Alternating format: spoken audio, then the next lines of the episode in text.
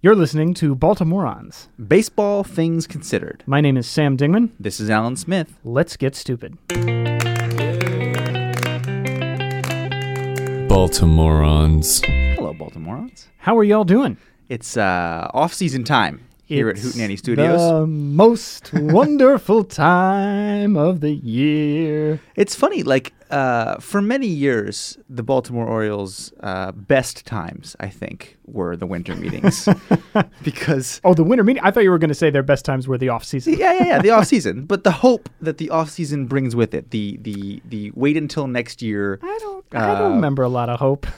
No, I don't remember any hope at all, Smith. what what if this was the year that our fifteenth consecutive number one draft pick turned out to be useful? That I don't call that hope. What do you call that? I don't know. well, we are uh, we are on the the doorstep of the hot stove here in uh, on December seventh, Indeed, a day that will live in infamy. winter meetings spinning up. Uh, I was also, about- I Pearl was- Harbor Day. Oh, That's what would live in infamy. right. Yeah. Obviously, not very infamous. How did I how did I miss that reference? I think I have to turn in my American card. I think so. I think so. Um, here we are, Baltimoreans, on episode 131 of this fair podcast. Now, I have some numbers to toss at you, Sam. Okay. You know I will drop them. 31% in this case, the percentage that Donald Trump is currently polling in likely Republican caucus goers in Iowa. Oh, that boy. leads the field by 11 points. Oh boy. A hundred percent. That's the percentage of Muslims that Donald Trump does not think should enter this country. when you add those two together, you get this week's episode number, which, um, frankly, is the most. The if, if anyone needs to turn in their American card, I think the current frontrunner for the Republican nomination is just right there. I'm gonna go ahead and have that the whole slate tournament, if you don't mind. No, that's fine by the way. I will say, by way of triangulation, I'm a Ted Cruz man. Oh yeah, I'm a Cruzman you're a cruiseman. because Go on. there is another poll that came out today That had him ahead. Cruz in first place. Yeah. and I'm a, I'm a lesser of two evils sort of fella uh, when it comes to the Republican slate of nominees. Uh, and I say that because Ted Cruz released a video, and I don't know how many of our Baltimoreans faithful have viewed this video, but I would recommend it to everyone. This is what happened in a video that Ted Cruz made in a country with a gun violence epidemic Yeah. that has seen more people die from gun violence that died on September 11th, 2001. Sure. Okay? He made a video of himself wrapping a strip of uncooked bacon around the barrel of an automatic machine gun, Yes. firing this machine gun at a target. Yes. I would like to add that the target was shaped like a human person, Yeah. then removed the now heavily cooked bacon from the barrel of the automatic machine gun Sure. and put it in his mouth and said, Mmm, that's that good machine gun bacon. Now, call me naive, Yes. and Donald Trump is crazy, but I tend to think Donald Trump is crazy like a fox. And it seems pretty clear to me that he only said this unbelievably abhorrent thing about barring Muslims from entering the United States today because there was a poll that came out with Ted Cruz on top. Yeah. I think Ted Cruz is just just plain crazy. Like Okay. just good old fashioned nutter butters. So remind me why that puts him ahead in your in your internal Sam Dingman only polling. because are you ready for well there's a political reason, but nobody wants to hear that. I'm going to give you the No, baseball no, no, no. Give me the baseball. And this is going to be the worst Baltimorean segue of all time. Great. So everybody get excited. Can we can we also just pause and say at some point on this program, and I'm going to go ahead and uh, uh, promise this to you, the fair listeners, we're going to come up with the baseball team equivalent of every candidate currently in the field. We are? Yes. On this episode? Uh, I don't know about on this episode. At some point. At some point. All right. Yeah, yeah, yeah. I, I'm going to have to turn this off and take some notes. Hillary Clinton is definitively the New York Yankees. Mmm. No one likes it. Mmm. Tell it me, tell me I'm wrong. I can't. I can't do that. I can't tell you that you're wrong. No, no, you can't. You can't. I, I guess that makes Bernie Sanders the Tampa Bay Rays. Yeah, maybe, maybe, dare I say it, the Kansas City Royals. Ugh, Nah, Kansas I, Kansas City Royals is, is like a, that's like a secretly Republican organization. That's true. and I don't just say that because the guy who owns the team is is mixed up in that whole Walmart shenanigans. Mixed up former CEO. got a little got a little Walmart on him. Mixed up in the Walmart shenanigans. Here is why Okay. here is why I am excited about uh, Ted Cruz for baseball reasons. Okay. Because it is going to be if Ted Cruz is the nominee, which he stands a decent chance of being. It's it's not outside the realm of possibility. Ted Cruz hated by the Republican establishment. Fox News, media mouthpiece of the Republican establishment. Stay with me, Smith. Mm-hmm. Darren O'Day's wife, employee of Fox News. Okay. Darren O'Day just made the decision to continue pitching in the D.C. metro area, Baltimore specifically, Okay. for the next four years. God bless. You want him to be happy. I'd like to think that Darren O'Day is a decent man, despite the fact that he's married to a Fox News reporter. Okay. We're shading into some uncomfortable territory, Smith, and I can see you getting nervous. I'm just wondering how we get back to Ted Cruz here because she should be at odds with him. Yes, but Fox News loves controversy and and shouting and mania. So what better for that than a Cruz v. Clinton campaign? Because if there's anyone that the Republican establishment hates more than Ted Cruz, it's Hillary Clinton, but not by much. Yeah. Well, so here's the here's the thing. Um, I think we can see how this whole situation keeps Darren O'Day happy, right? I don't have to explain it any further I we're good. because I can't. um, and I think that a world in which either Ted Cruz or Donald Trump is facing off against Vladimir Putin in any kind of high level like talk, someone's going to get nuked just because we- have to have a big dick contest. Right. Like that, that, that none of these people seem even close to sane. No, no, certainly not. And and I would like to share uh, a personal memory of Ben Carson, who is a product of the fair city of Baltimore. Oh, is he? Yeah, he was the he was the head of neurosurgery at Johns goddamn Hopkins. and may I say, a source of great inspiration to a young Sam Dingman. Oh. When my school went to Johns Hopkins for a field trip one day, shortly after Gifted Hands, we went and we we heard him give a lecture about all of the surgeries that he had performed, separating the conjoined twins, but also horrifying image that has been burned in my brain of a basketball-sized brain tumor on a newborn baby that he successfully removed, and the child survived. I mean, truly, I'll say it, truly heroic stuff. Acts of medical heroism uh, that gave me a really, really huge amount of respect for science as a young person. Oof. Did you hear what I said? Yeah. a respect for science from someone who thinks that we should run the tax code off of the biblical tithing system. Apparently. And and who who went on to become a mouthpiece for a highly sketchy herbal supplement company. Yeah, and doesn't think that global warming has any sort of effect. I mean, it's it's getting weird out there, Smith. It is. Which It is. about as good a segue to the winter meetings as I think we could manage. That's actually a good segue. That's true. on That's- a show that is about politics and baseball. great. I'm happy with it.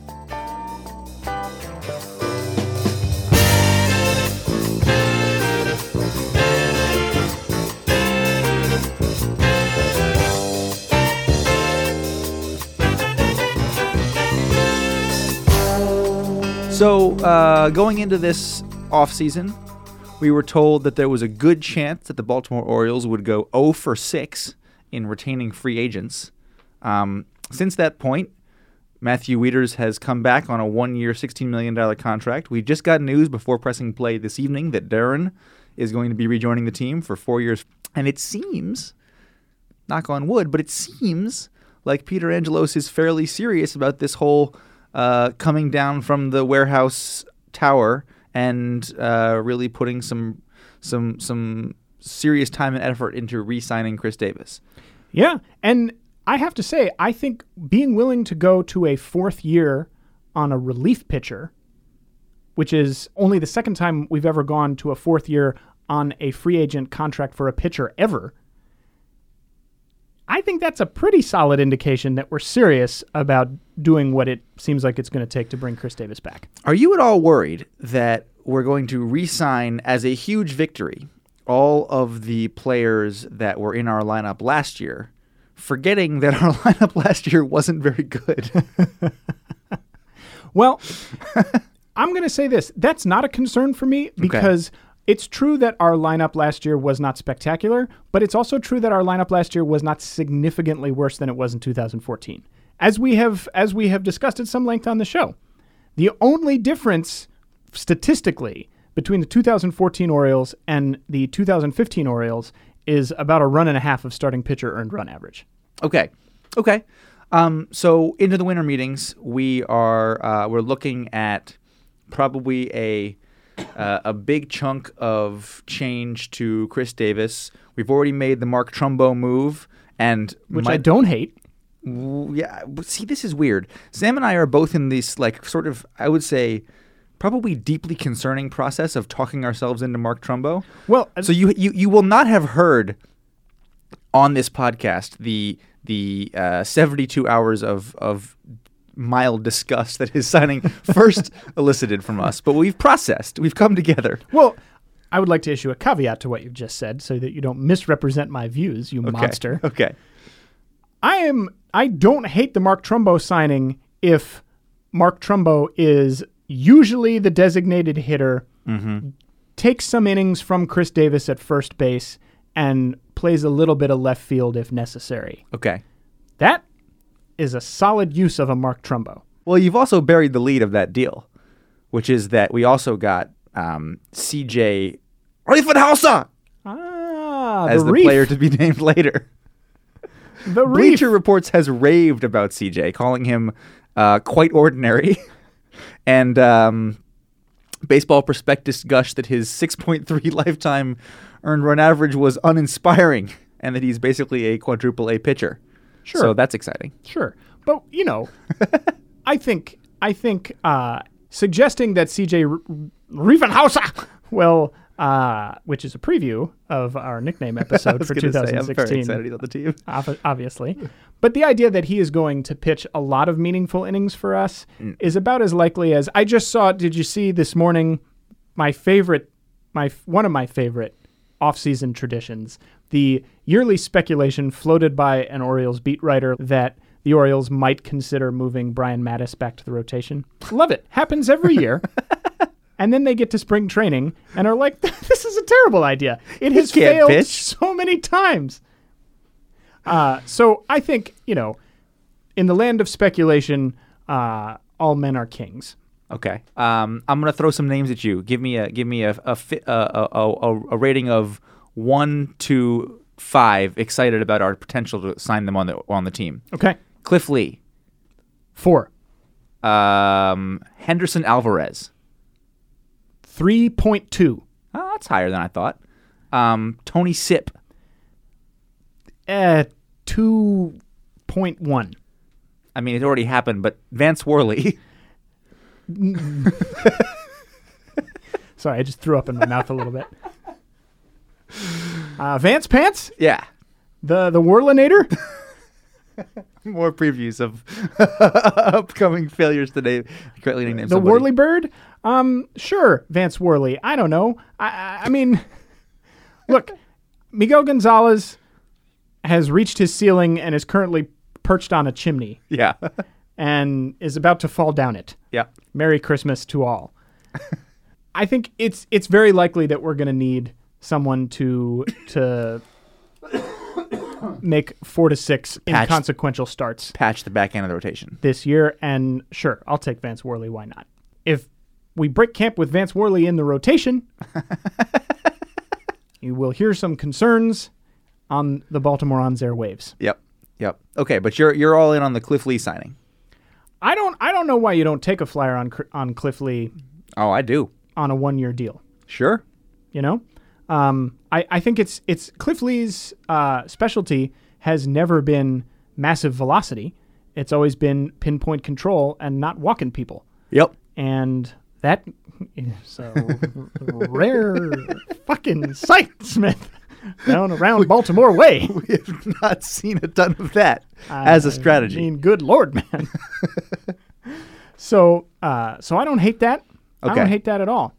Uh, here's the here's the the move that I would like to throw at you that I would like to see the Orioles make. That if they made, would mean that I would put away my Jason Heyward dreams and would uh, cause me to tearfully but reverentially bid Chris Davis a fond farewell. okay. You call up the front office down there in Hotlanta Uh huh. and you say to those guys, I'm going to give you Dylan Bundy. Uh huh. I'm going to give you, now don't freak out, everybody, Jonathan Schoop. Ooh. And I am also going to give you maybe a Mychal Givens, somebody Okay. like that. In return, you're going to send us Freddie Freeman, Shelby Miller, Whoa. and Nick Markakis. Jesus. This is a combination of salary dump for the Braves Mm-hmm. and also some some fair value. Now that's a hell of a trade. That's a hell of a trade. I don't think the Braves are going to bite on that one. You don't think they want to? No. The Braves need to get younger. They need to uh, completely revamp their pitching staff. Freddie Freeman is on a very team friendly contract, though. He's on a very team friendly contract, and he's a young man I don't know why you'd move that. Think you'd rather build around that. because their whole they have been shedding payroll like crazy. They traded Andrelton Simmons. It's been widely speculated that that Freeman is on the block. They got rid of Kimbrel. I mean, this is clearly a team that is trying to avoid having too many significant commitments going forward when they are not in a position to win. Now, I heard that Kimbrel was, I mean, that uh, Freddie Freeman was their untouchable. Sure, sure, but you have to say Freddie Freeman's your untouchable because it drives his value up Okay. in the trade market. Okay. If you're the Braves, I, I love the deal. I love the deal. Let me just say, I'm I'm I'm going to go ahead and give it the Alan Smith green light. Great. If we can get it, I'm in. okay, good. I especially like the return of Nick Markakis. So that leads me to a talking point that I wanted to raise with you. Okay. Can you articulate a reason for me that I think most people in the baseball press would say that Nick Markakis is a significantly less valuable baseball player than Ben Zobrist? Can you articulate that reasoning for me? Let me run it down for you. I, I think I think that the the reasoning is that Ben Zobrist can play anywhere on the field. Okay. I don't think that Ben Zobrist gives you a lot more with his bat, um, but I think that you can plug Zobrist in almost anywhere and have him be above average as a defender. I will agree that that is one talking point in Ben Zobrist's favor. Okay. However, to me, the argument breaks down after that. And so it's confusing to me to see all these headlines about the idea that Ben Zobrist is probably going to get four years and $60 million at the age of 35. And everybody looks at the Markakis contract in Atlanta as an albatross. I think that's insane. These are two guys with very similar skill sets, impeccable defense, very high batting average, higher in Markakis' case very high on base percentage, little bit of power when he needed. I know Markakis didn't hit any home runs last year. Shut up. I think it was a one-off. uh, also, Zobrist is not. We're not talking about light tower power out of Zobrist. He had 127 home run year, and it's been pretty dinky since then. Everybody just calm down for a second, okay? No speed on either side. No, I mean I think I think you are going to get uh, five between seven and fifteen more home runs out of Zobrist on the average year. Um, I think you know Zobrist caps at twenty two in my projection for him, and Markakis is going to be lucky if he squeaks out thirteen. Uh, but I do agree that that his particular power outage last year is not like a a, a long term thing. Yeah. And I also don't think that I, I- I think you would gladly trade the power that Markakis used to have for the doubles that he still hits. And I just want somebody on the Orioles to not be one, two, three strikes you're out. well, exactly. Exactly. So I don't know. there was a little bit of speculation earlier in the offseason about the idea of Markakis possibly coming back to Baltimore via trade, and I caught a little hint of apathy in Orioles uh, Orioles fan social media land, and I reject and denounce that. I don't know how. I don't. I, I think it was a mistake to let Markakis go. I think this is stronger than I have uh, felt about this in the past, but I'd like to say it now. I think it was a mistake to let Markakis go. I think it was a product of Duquette being asleep at the switch during the whole is he or isn't he going to become president of the Blue Jays kerfuffle. and I think over over the long term, it's one of the more detrimental uh, effects of that asleep at the switch period. Do you uh, would you would prefer the move you just sketched, in which we give uh, give away a bunch of things and get back Freddie Freeman and Nick Markakis and apparently also Shelby Miller? Sure. Um, to a straight up re-signing of Chris Davis and the acquisition of Jason Heyward. No, that would be incredible. Yeah. That it but now we're talking about Los Angeles Dodgers money being spent. And while I think uh because we're talking about probably between those two contracts at least 350 million dollars and mm-hmm. probably 17 over 17 years. Now, both of those moves make the team very good for a long time, particularly Jason Heyward. God damn it. Please sign Jason Heyward. Pay him whatever it costs. There's Yeah. no way you don't get good value out of that deal. However, I don't think I think Peter Angelos is maybe coming around to the idea of a seven-year, $160 million contract for a franchise cornerstone guy like Chris Davis. I don't think he's coming around to uh, Two of those contracts. two of those contracts. I could be wrong. Yeah. We shall see. But I, I don't. It doesn't really seem like like he's there yet. for my money, were it to be my money that we were spending, uh, I think we need to do more to get somebody who can throw the damn ball, because uh, and and given Not that Shelby Miller. well, given that David Price is apparently worth like thirty-four million dollars a year, and Zack Greinke is apparently worth thirty-four million dollars a year, I don't know who that person is. I mean, al- already a lot of the sort of exciting arms are off the table, and I actually think the Giants' sneaky good signing of um, uh for only an, a, a paltry ninety-five million, I believe. Um, Not even. I think it was 90. 90 million pff, chump change but uh the uh, entire process appears to be like so inflated on the pitching side that i don't know who we go out and make a splash to get I think you got to do it through trade. yeah I, th- I think you have to do it through trade. Shelby fucking Miller Smith. um, Cliff Lee, take a flyer on Cliff Lee. I don't. I really don't hate that idea. i i have been talked into the johan santana style reclamation project contracts on henderson alvarez. Toss a flyer at your Mike Minor. Toss a flyer at you know some some people who are looking for work and may not be ready to start the season but could sort of come together and give you 20 starts in the second half. Mike Leake still a mike available. leake. Don't Um, hate any of those signings. I, I, I don't hate any of those signings, and I dislike them less than I like the idea of giving Johnny Cueto a big fat paycheck. Mm-mm, don't like that the problem is the orioles don't really have anybody i'm really excited to trade You, we got to trade Dylan Bundy. okay You'd be dealing him at the nadir of his value, but I don't feel bullish on the idea that he's going to make a rousing comeback uh, this season. I, I really don't, and I think there's still just enough prospect shimmer there for for someone to bite. Um, and maybe it ends up maybe you end up trading Harvey instead. Uh, but you got to do something. You got to do something. yep Here's another thing I wanted to bring up. okay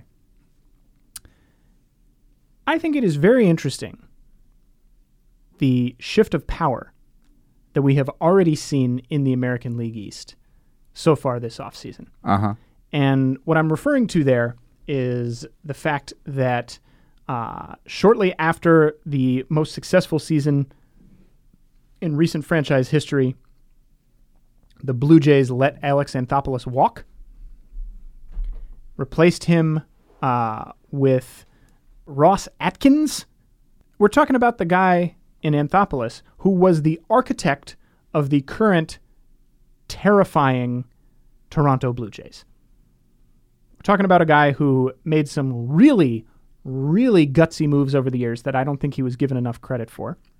Josh Donaldson is the most obvious one, but the Russell Martin signing uh, was the kind of aggressive. Remember, that was one of the first significant free agent contracts last offseason and played a huge role in the Blue Jays' success this year. He might also be the guy who let Syndergaard and d'Arnaud go to the Mets for R.A. Dickey, though, right? Well, nobody's perfect, Smith. Nobody, nobody's perfect. Okay, just checking. Yeah. Anyway, Look, even Ted Cruz has a bad day.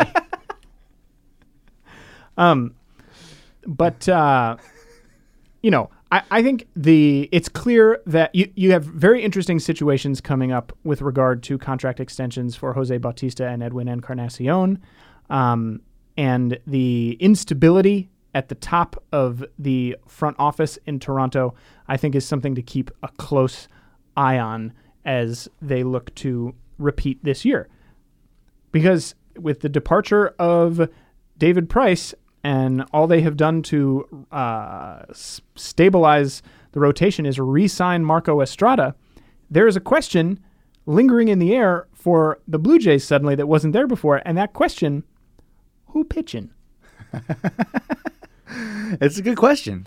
So It's a good question, and and it's actually sort of surprising to me considering how much they pushed all in last year. Right. That they didn't make more of a move. They haven't already made more of a splash. I'm not even hearing them connected to anybody. I'm not seeing their name in rumors. Right, right. So that's one thing. Then you look at the Yankees, who seem to, as much as I hate to have admit, I'm sorry, the Clintons, uh, seem to have come to the the next phase of evolution into. I'm not going to say a small market team because who are we kidding? But the Yankees are They are no longer profligate. it seems like the new look Yankee front office is rightfully and much too late nervous about the kinds of insane contractual outlays for which they are so infamous and you don't even hear their name mentioned very much when we talk about the most high profile free agents on the market. Not even Jason Heyward, not even Justin Upton, not even Yoenis Cespedes. Now, that's partially because they have a very crowded outfield, but let's look at the top shelf pitching that was available, and let's look at the fact that the Yankees' starting rotation is in tatters. Although I think that they might have been in on Greinke, and I think that everybody was pretty surprised by the Arizona gambit. It's true, but when's the last time the Yankees got outbid? That's been a while. You can't you can't think of it Yeah. because there isn't a time. Yeah. So it's it seems like all of a sudden the now I'm not saying the Yankees are going to be bad next year because that would be foolish to do after this year when they were somehow decent. But the I'm, I'm just talking about like kind of the shifts in narrative that we're seeing. And the other part of that is the Dave Dombrowski era in Boston is already looking remarkably similar to the Dave Dombrowski era in Detroit. Now, I'm not saying Dave Dombrowski is a bad general manager because he's obviously had a track record of great success in the past. Far be it from me to impugn the man's judgment. But it's a very, for the Red Sox, who over the last few years have developed such a reputation for being, uh, I mean, have burnished an existing reputation for relying so much on extremely analytically driven scouting of players and um, trying to build out a very well rounded, balanced attack of a team. Dave Dombrowski has so far gone out and brought in t- two of the most high profile pitching names in baseball. It kind of seems like just to bring those guys in. I think that the that the Talking Red about Sox- David Price and Craig Kimbrel there. I think that the Red Sox are also going to have a lot of trouble recovering from the Sandoval Ramirez moves. Like that, those were bad signings. It has And been comical watching people think speculate that they might even be able to trade Ramirez. They're not, and they're not going to get any better. I mean, those are those were bad signings, and and they're and they're circling the drain. I mean, Sandoval One year in. Yeah, yeah, yeah. And Sandoval, I mean, I, I he he may still have games, but he was over the hill three years ago, and then put together a playoff run that now is getting him paid. But he's not. He's not. Yeah. He's not. yeah, no, absolutely. I agree. I agree completely. And and but uh, my point about Dombrowski, I guess, is that I think Dombrowski is a guy who will not view that as an obstacle, and if needed, he will sell low on Sandoval in order to plug the hole with a big name. That's the way Dave Dombrowski runs a team. Manages, yeah. And that is not something we have seen as much of out of the Red Sox over the last few years. It doesn't mean that the Red Sox are magically going to be much improved next year, but I think it, it does represent what seems clear to be a new approach in Boston as compared to the last three or four seasons. So on a scale of one to uh, destroying a dugout phone, how excited are you for the David Ortiz farewell tour? I mean, I have I have mixed feelings about David Ortiz because I should hate him so much more than I do. I find him extremely amusing.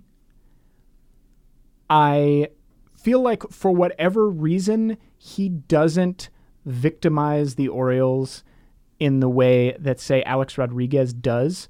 Alex Rodriguez is always hitting three-run home runs against us. David Ortiz has has hit well against us in the past, but he's also embarrassed himself a number of times. Um, whether it's when Brian Matusz is doing the only thing Brian Matusz can do well, which is strike out David Ortiz, or uh, When you know, legging it out for second and Exactly. out by 44 feet? yeah, or or uh, Or the Kevin, who can forget the Titanic Kevin Gregg confrontation? speaking of pitchers who can only do one thing well, Kevin Gregg pitch inside to David Ortiz. Hot take. Okay, Hot take, you get heard it here first. The retirement tour is going to become a thing we have to deal with every year, and I'm already fucking sick of it. I hate it so much. I was okay with the Mariano Rivera retirement tour. I don't know why. That one felt okay. The Derek Jeter retirement tour, pretty annoying. The David Ortiz retirement tour is going to be excruciating. And right now, for the first time ever, we're seeing the NBA's equivalent of a retirement tour, where Kobe Bryant is running out every every night and going four for 19, totally tanking the Lakers' ability to play competitive basketball and actually seriously hurting the development of a bunch of young players because he won't pass the ball. This is going to become a theme. This is going to become a thing we have to deal with every year. And it's going to become, much like the Hall of Fame discussion, an incredibly annoying debate about who is, is or is not deserving of a retirement tour thing. So thanks, Jeter, you fuck. but uh, that is a that is a very hot take, Smith. I am sweating. Uh, Alan, you say that like Kobe Bryant didn't write a poem Oh, he wrote a to beautiful poem. announce It's a his it's, retirement. It's a lovely poem. If you've watched him play basketball in the last two years, which, in my defense, I haven't. you would see that the the poem um, has been on ice for too long. it's gone spoiled. I, I I think that, that that great players are um, uh, you know I, I, I want them to be honored for their their achievements and I think that sort of like a final you know couple of games or the last game that Jeter plays at Yankee Stadium I think that's really exciting. I don't think we needed 162 games to say goodbye to Derek Jeter. I don't think we needed 65 to say goodbye to Kobe Bryant. Tim Duncan, the greatest basketball player currently playing the game, and I would argue like one of the top five basketball players of all time. At some point, he's just going to go to the Virgin Islands and not come back. We're never going to hear anything else from him. You're going to hear like a one line AP press thing that he decided to retire, and that's it. The Tim Duncan era will be over, and that's fine. Like, that's fine. That's all he wants. How much has been made in the popular basketball press of the fact that Tim Duncan is an incredibly successful basketball player whose last name is Duncan? Not all that much, See, actually. that's the problem. No, but it's not because he's a very low key dude. He's also never been uh, uh, approached for a very obvious merchandising opportunity with Dunkin' Donuts, which just doesn't make any sense to me. it's inexcusable. this is why I don't watch basketball. Anyway, I'm against retirement tours. All right, there's one other there's one other item I'd like to go over with you, Smith. Okay. Actually, two. Uh, one is very short. One will take a, min- a minute or two to discuss. Uh, the first one is I was on the phone with our, our mutual acquaintance uh, Ben Maston recently. Uh huh. Why did I just call Ben a, an acquaintance? That was weird. I was on the phone with our mutual Hi, Ben. friend Ben Maston recently. Um, you know, you know what it is. It was that's a case of me, as I sometimes do, using unnecessarily florid language. You? No. Don't know what you're talking about. I was on the phone with our my my boon companion Ben Maston. Oops, did it again. and uh, I said, How so- was our bosom compatriot Maston? Ah, my my true blue chum. um, I said something came out of my mouth in conversation with him that think I said would have worked. I I expectorated a phrase that uh, I I think encapsulated something that I have been unable to express previously about why the winter meetings are so maddening. Okay. And this is, in a weird way, a defense of my potentially batshit comments about trading for Shelby Miller, Freddie Freeman, and Nick Markakis. Nick Markakis, Okay. Which is that the winter meetings make me realize that I don't actually know very much about baseball. Ah. I don't actually know very much about how a baseball team is run Interesting. because invariably the storylines that emerge from the winter meetings don't make a lot of sense to us lay commentators. For example, we have sat here and marveled left and right at the idiocy of the Zack Greinke and David Price contracts, and yet those are the kind of contracts that that get signed. Not admittedly, those contracts weren't signed at the winter meetings, but they are a product of the frenzied winter meetings run up. You see uh, trades that don't make sense on paper. We I, here's one of the things that I think is is endemic to independent baseball commentators such as ourselves is that we often think, and this is going to be an anecdotal statement, but I think the facts would bear it out. We often think when we're speculating about trades that the most likely scenario is for Team A to send major league talent to Team B in exchange for major league talent. When in fact, that is not often what happens. Usually, star quality or starter level major league talent goes to Team A in exchange for minor league talent from Team B. Or even just salary relief. That is the shape that most trades take, which is why I don't think it's that insane on my part for me to speculate about the trade with the Braves that I speculated about earlier. And this is the kind of thing that we see regularly at the winter meetings, and it confounds our basic sense that we know our team inside and out and understand it on a fundamental level because we realize that, in fact, we do not. I would um, present an alternative theory. Sure. Which goes with the horrifying realization I had when I turned 17 and realized that uh, I was one year away from being, uh, in the eyes of the law and society, an adult, and still felt completely unprepared to assume any part of that mantle.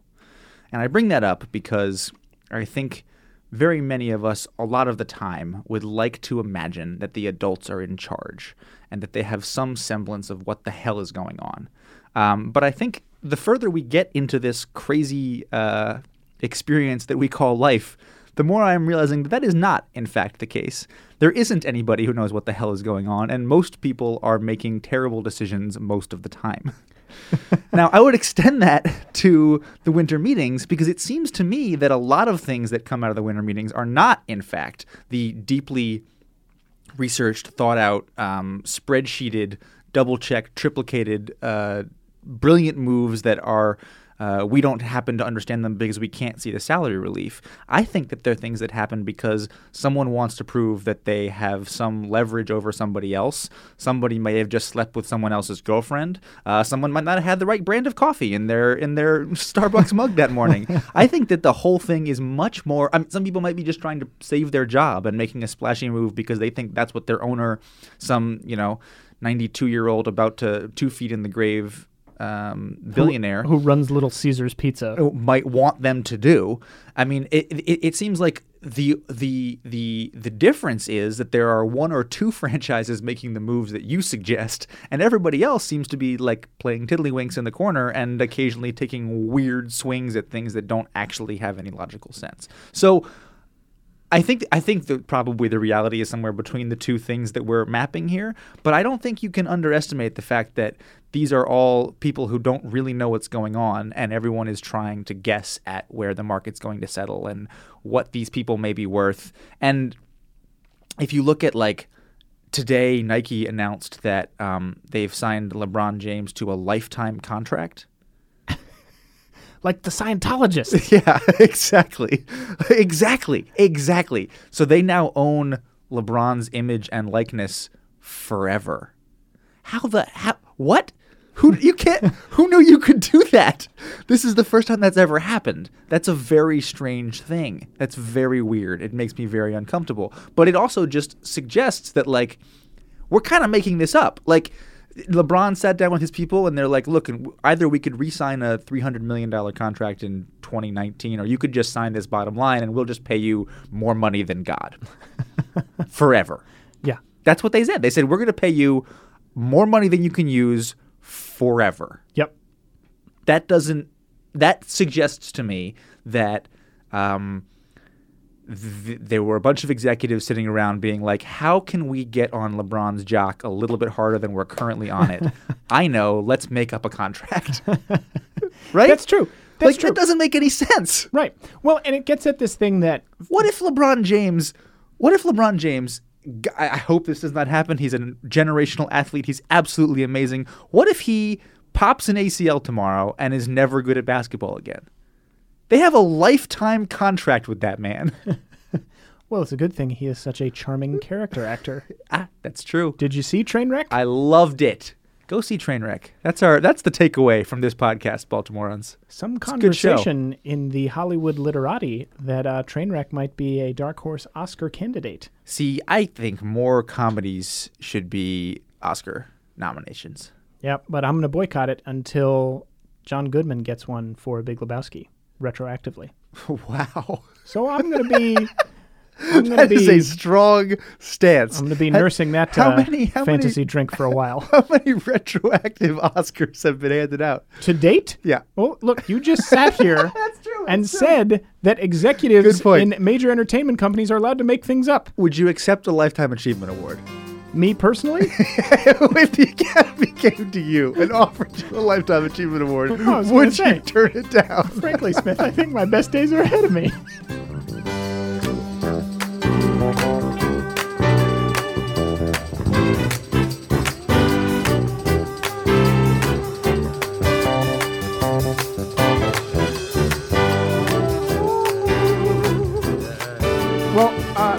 Close then, uh, since we've been talking about uh, the rationality of, of Major League Baseball front offices, with um, a recommendation. Yeah. And that recommendation is this. This may be a podcast that many of you are already listening to. But if you're not, please check out. If you like this show, you're going to like this other show probably better. it's called Edge of Sports, and it's hosted by a guy named Dave Zirin, who writes normally for, among other places, The Nation, which is, um, conservatively speaking, which is ironic Never, to say, never said. um, a left-leaning publication. Yeah, the oldest uh, continuously published magic magazine in the United States of America. And Dave's show is is really spectacular because if you enjoy the parts of Baltimoreans where we try to blend the political issues that confront the nation with the way that those things end up getting manifest in sport, he is doing that exclusively on his show, but with and successfully. and successfully, and with a level of access that uh, a humble bedroom publication like our own cannot really aspire to. Case in point, on his second to most recent episode, he did a, I'm going to say it's like a 35 minute interview with John Angelos, who is Peter Angelos' son, who, as many of you will recall, said some strikingly progressive or I would like to think right minded things about the protests in Baltimore in the wake of Freddie Gray's death this past summer, um, of a kind that not only were no other sports owners saying, but no other people of stature in the world in the United States were saying the kinds of things that he was saying as eloquently as he was saying them with regard to structural inequalities in the criminal justice system and The capitalist system. the wages of poverty, all of the issues that have now started to become fodder for discussion, at least on the Democratic side of things, as the presidential campaign heats up. Uh, John Angelos was one of the first people to publicly articulate those things really, really well. And so Dave sits down with him for this interview, and you're thinking that maybe John Angelos will just parrot back those talking points and say that he doesn't want to expand on it much more. But no, he actually continues to articulate a worldview that runs counter to the idea of operating a hundreds of million dollar for profit corporation of the kind that he sits in the front office of, aka the Baltimore Orioles.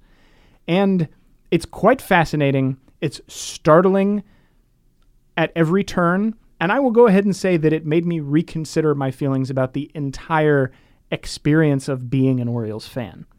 Because the idea that somebody like that is on the inside changes my assumptions about the way decisions are made by the Orioles as a team, and indeed about what the actual importance of the Orioles is as an entity in not just in Baltimore, but in professional sports.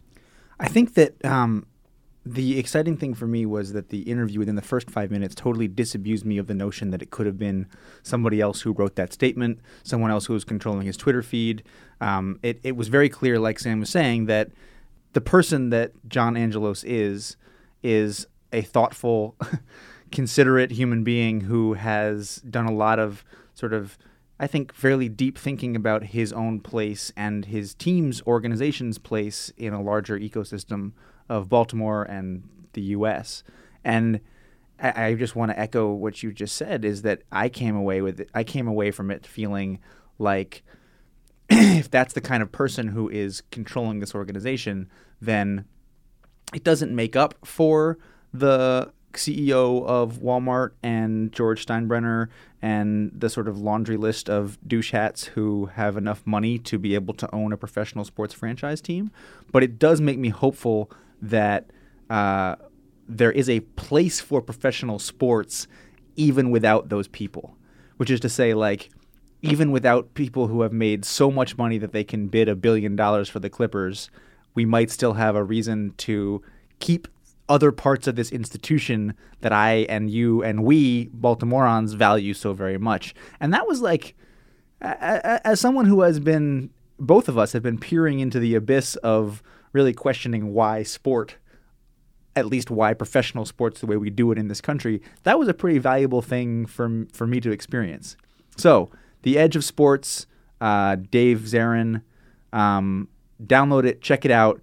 I think that there has not been one of the 35 episodes that I've listened to that I haven't like really gotten a lot out of. So Peter Angelo, I mean, sorry.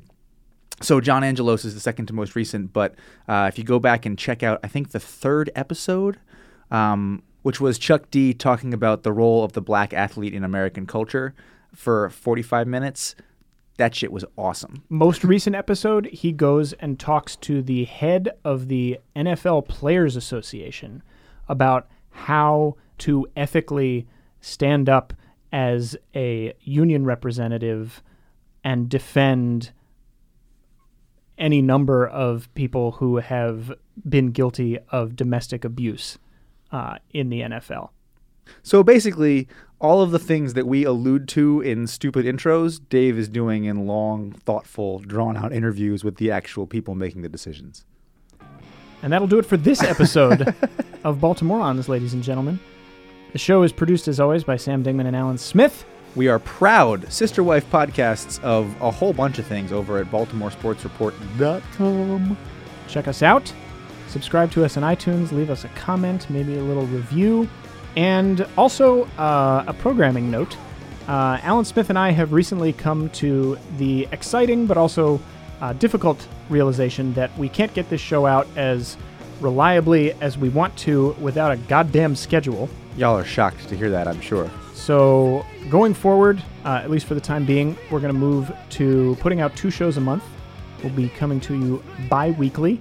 So uh, hopefully, your Baltimoreans feeds, if you have not let them lie fallow for too long, will start to spring back to life in a, a more reliable way here over the next couple of weeks. Music on the show, ladies and gentlemen. Our theme song, written and performed by Marshall York. Between segments, the music of Birdland. I'm sorry, the music of Weather Report, the song Birdland. Behind my voice right now, kicking my heart around by the Black Crowes. Sam, Yes, sir. what would you call Henry Urrutia if he was the um, under historically valued female companion to the gentleman who explored the deep recesses of the American wilderness? Henry Sakajuwi Arudia. Boom!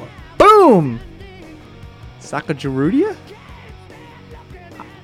I think you could go either way. Okay. I- We'll leave it to you, friends. Good night.